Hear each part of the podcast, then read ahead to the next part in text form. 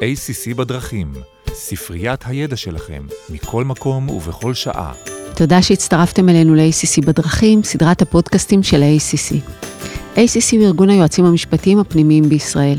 אני עורכת דין מירב לשם, והיום אני מארחת שוב את עורכת דין מרים זלצמן בעורך דין אופיר קפלן, ממשרד שין הורוביץ ושות'. מרים ואופיר התארחו אצלנו בפרק 54 על הסכמי סייף. מרים היא שותפה במחלקת ההייטק במשרד, היא מייצגת משקיעים וחברות טכנולוגיה בגיוסי הון וגם בעסקאות M&A, וגם נותנת ליווי משפטי שוטף לחברות הייטק מסטארט-אפים ועד חברות בשלות. את אופיר קל להציג, מאסטר מיסוי. אפשר להגיד גם אופיר מיסוי קפלן, זה השם האינדיאני שלו. ייעוץ וייצוג מול רשויות המס, בבתי משפט, תכנוני מס, השלכות מיסוי במיזוגים ורכישות, בתוכניות אופציות וחבילות פיצויים, מע"מ, מכס, מס הכנסה. הכל.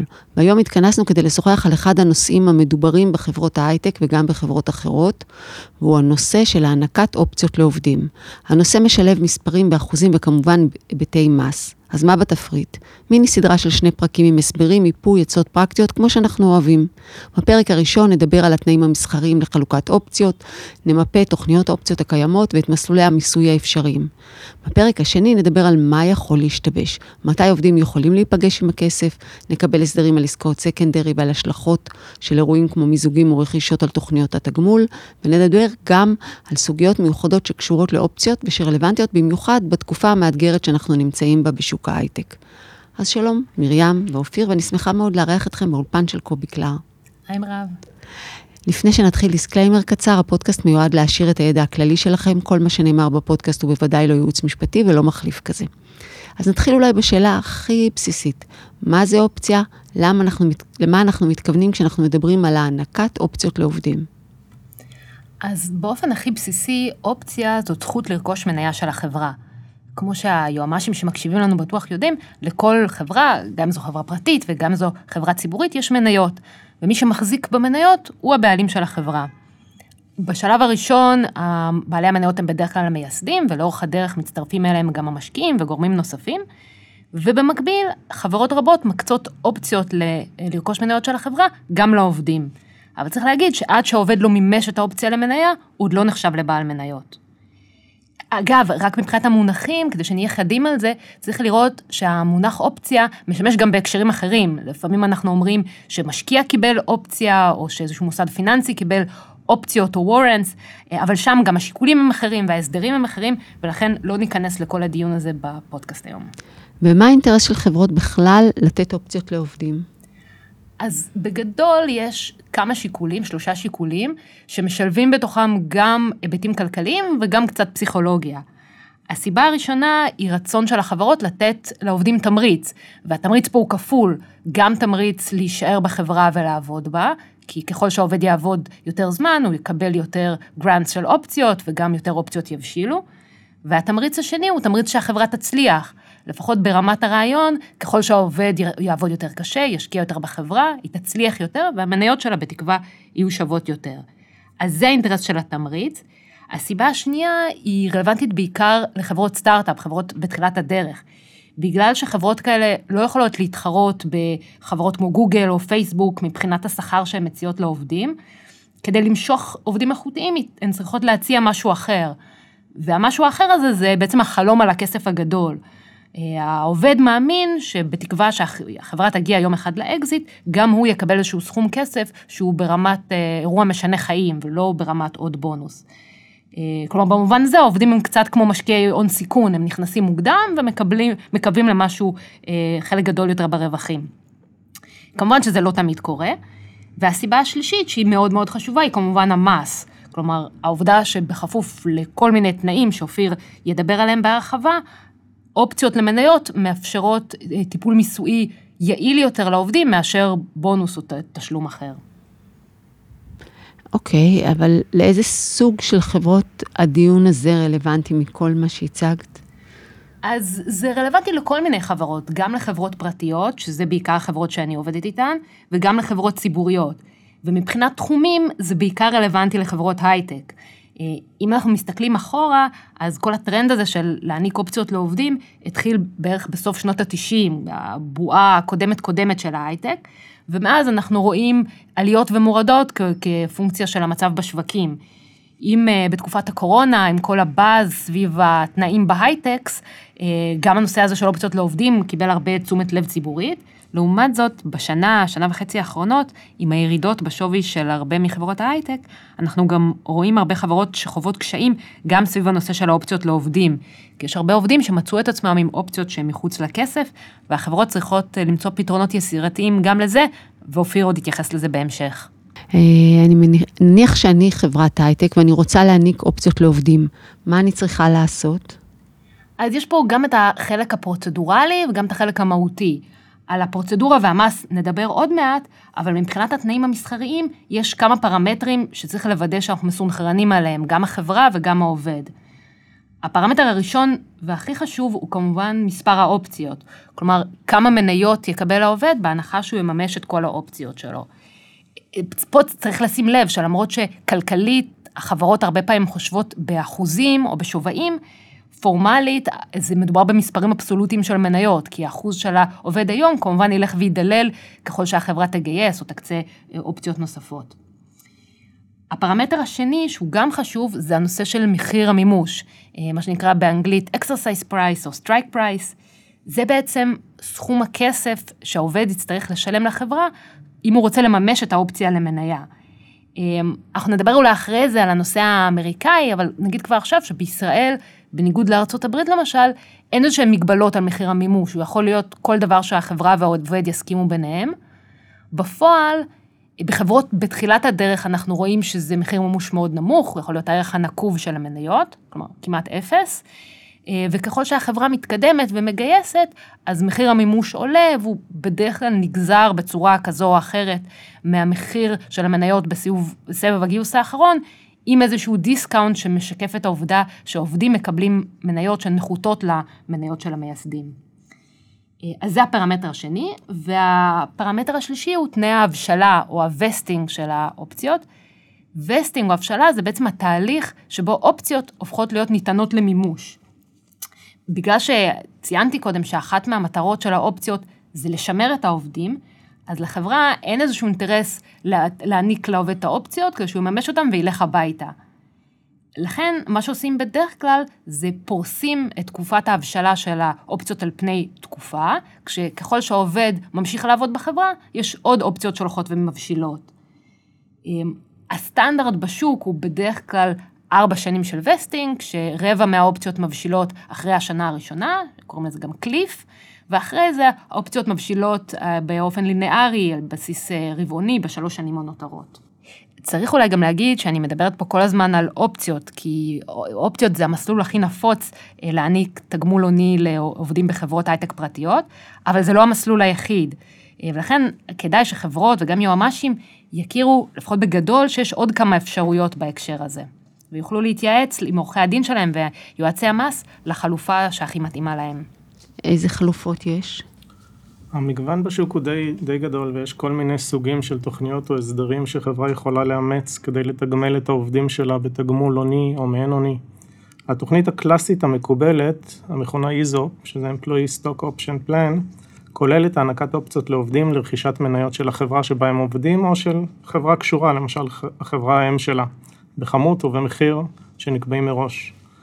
אה, יחד עם זאת, בשוק הישראלי, שמושפע מהשוק העולמי, קיימות גם תוכניות הטבה אחרות. למשל, ישנן תוכניות מסוג Performance Share Plans, שבמסגרתן החברה מתחייבת להקצות בעתיד מניות בהתקיים תנאים מסוימים. ישנן תוכניות אחרות מסוג Restricted Share Plans, או Free Share Plans, שבמסגרתן מוקצות לעובד מניות לכל דבר, למעט העובדה שהעובד מוגבל באפשרות למכור אותן, וכן חשוף לסיכון של חילוט המניות עד לגמר תקופת ה vesting.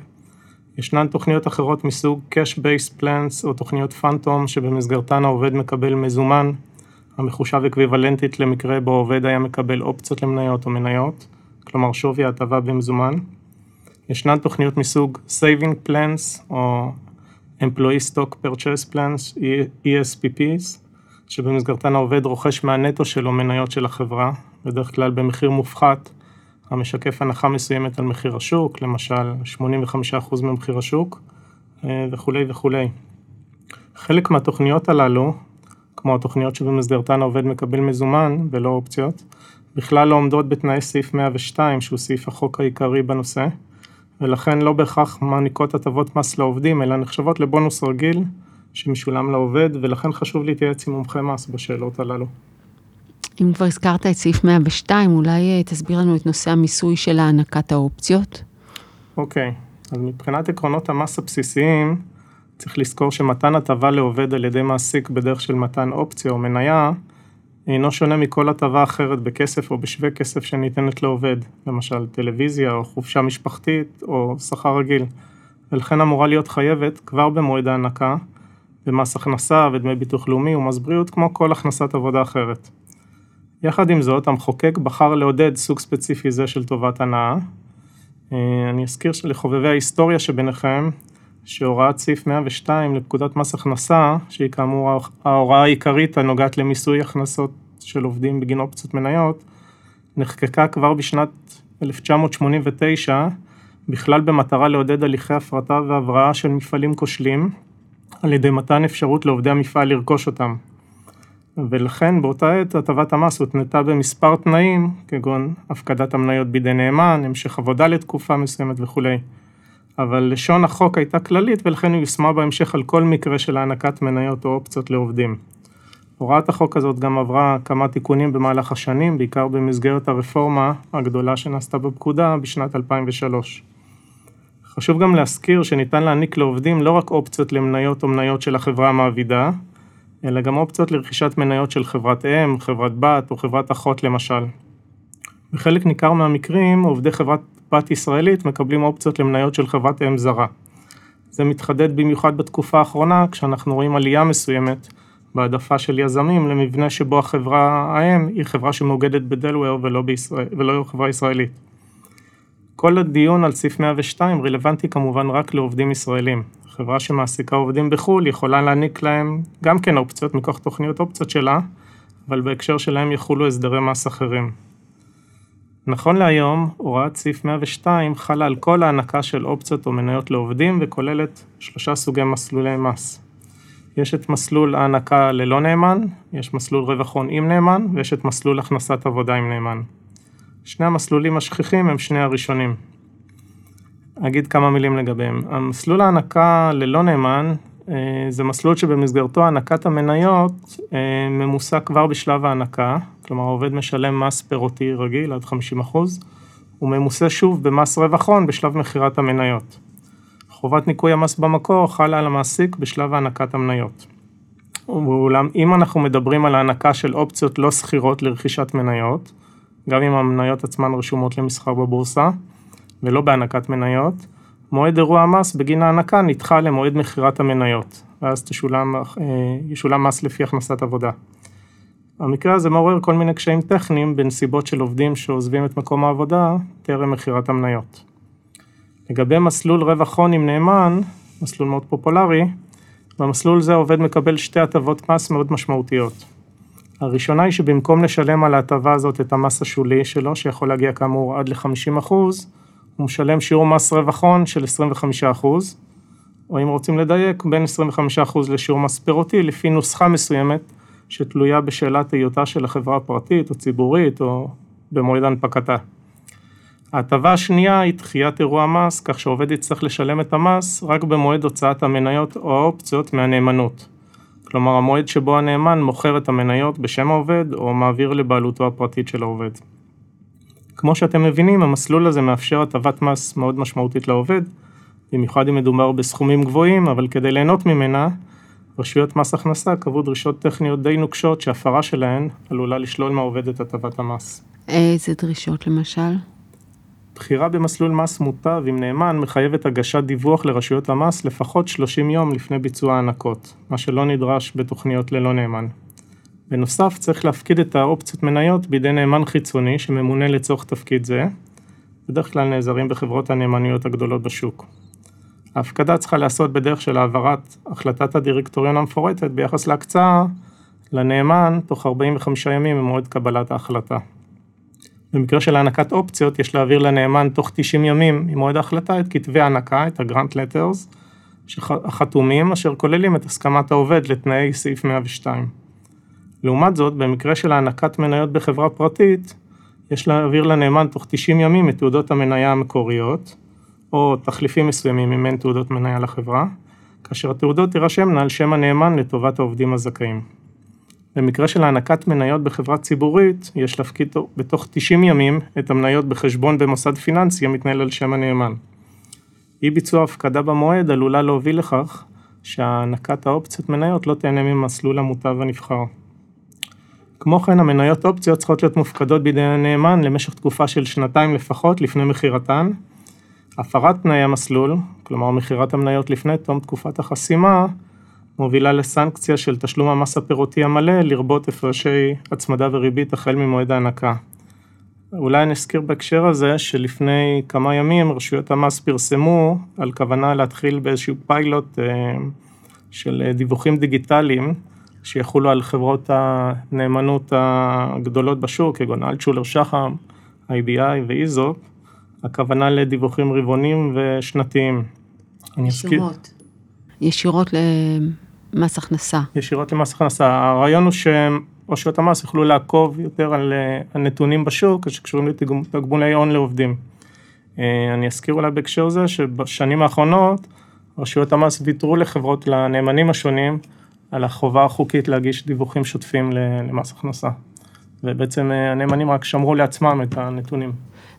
אני, אני חשבתי שזו בשורה מאוד uh, גדולה לשוק, כי בעצם הנאמנים הם היד הארוכה של מס הכנסה לצורך העניין. ויש לזה המון בירוקרטיה שהיא מאוד, uh, מסב... גם ככה לכל החברות, לאיזופ, IBI, כל החברות האלה, יש להם המון המון דברים לא יודע להגיד בירוקרטיים, אבל יש להם המון, אה, בדיווחים ובכל הדברים יש להם מסד נתונים עצום. אם הם יוכלו לדווח בצורה שוטפת למס הכנסה, זה יפשט, זה יהיה טוב לכולם, אני חושבת. אני חושב שכן, אני לא יודע איך זה יעבוד עם נאמנים קטנים יותר, כי להם אין את המערכות שיש לחברות הנאמנות הגדולות. אולי זה יוציא אותם מהשוק לאט לאט, אבל... אה, אה נכון, כי יש... חברות הנאמנות הגדולות, הגדול. כן, אני חושב שזה רעיון טוב וחיובי, שיוסיף שקיפות לנושא. וגם אה, אה, עובדים יוכלו דרך זה לקבל אה, דיווחים, או הכל דרך הנאמן? לא, ראינו שרק רשות המס יהיו... רשות המס, רק זה יהיה חד-כיווני. כן, זה חד-כיווני. חד-כיווני. עובדים עדיין יכולים לקבל מידע מסוימת עקב היחסים שלהם מול הנאמן. זה, זה בהסדרים בין הנאמנים לבין החברות והעובדים. כי יש הרבה חוסר שקיפות מובנית בכל ההענקה של האופציות, גם הרבה שלא יודעים מה השווי זה, של, היו על זה הרבה כתבות, מה השווי של מה שאתה מחזיק, יש מחשבונים, יש כל מיני חברות שנותנות לך, בחברות שהן לא ציבוריות, חברות ציבוריות זה אחרת, יש לך את המחיר, וזה תורם עוד שקיפות. אם אחר כך יהיה, תהיה חברה שתוכל לקחת את הנתונים ממס הכנסה ולעשות על זה איזושהי אגרגציה ולברר נתונים, לטייב איזה שהם נתונים לשוק, זה יהיה מאוד מעניין. אבל בואו נתחיל עם פיילוט. העובדים באמת חסר מידע לפעמים שמקשה עליהם לקבל החלטה, אם לממש, איך לממש, מתי לממש.